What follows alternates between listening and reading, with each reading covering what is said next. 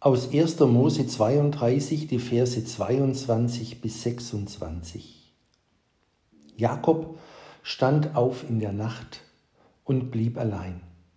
Da rang ein Mann mit ihm, bis die Morgenröte anbrach, und da er, der Mann, sah, dass er ihn nicht übermochte, rührte er das Gelenke seiner Hüfte an, und das Gelenke ward über dem Ringen mit ihm verrenkt, und er sprach, Lass mich gehen, denn die Morgenröte bricht an.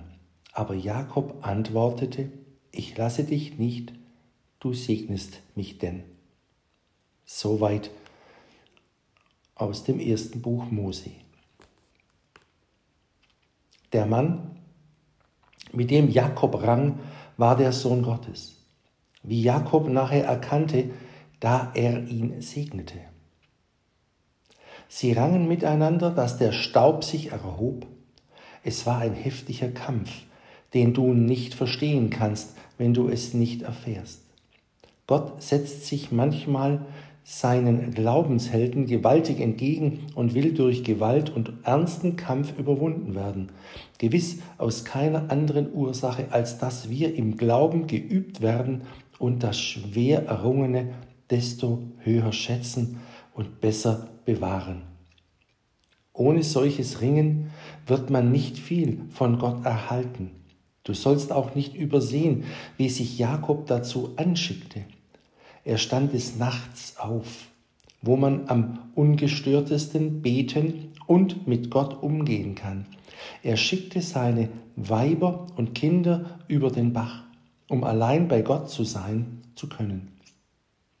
Es ist ein großes Werk mit dem allmächtigen Ringen, wobei wir alles auf die Seite schaffen sollen. Er ließ nicht nach mit Ringen, bis Gott ihn bat, lass mich gehen, der Tag bricht an bis ihm Gott die Hüfte verrenkte, bis er ihn segnete, bis Jakob hatte, was er wollte. Da lerne beten und ringen im Gebete, wenn es dir mit deiner Seligkeit ernst ist. Der Heiland ließ, ließ öfters mit sich ringen. Lies zum Beispiel Matthäus 15, Vers 22. Er rang selbst mit dem Tode Lukas 22, Vers 44. Paulus rang auch unter vielen Leiden im Gebete nach der Wirkung des, der da ihn, ihn ihm kräftig wirkte.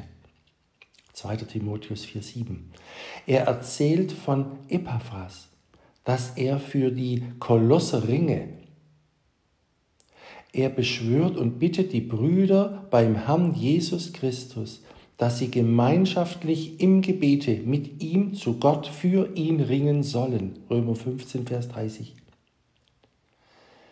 Das Gebet ist daher nicht ein bloßes Murmeln des Mundes, ist nicht eine Gabe des rednerischen Talents, sondern ein mächtiger Kampf mit Gott im Geiste.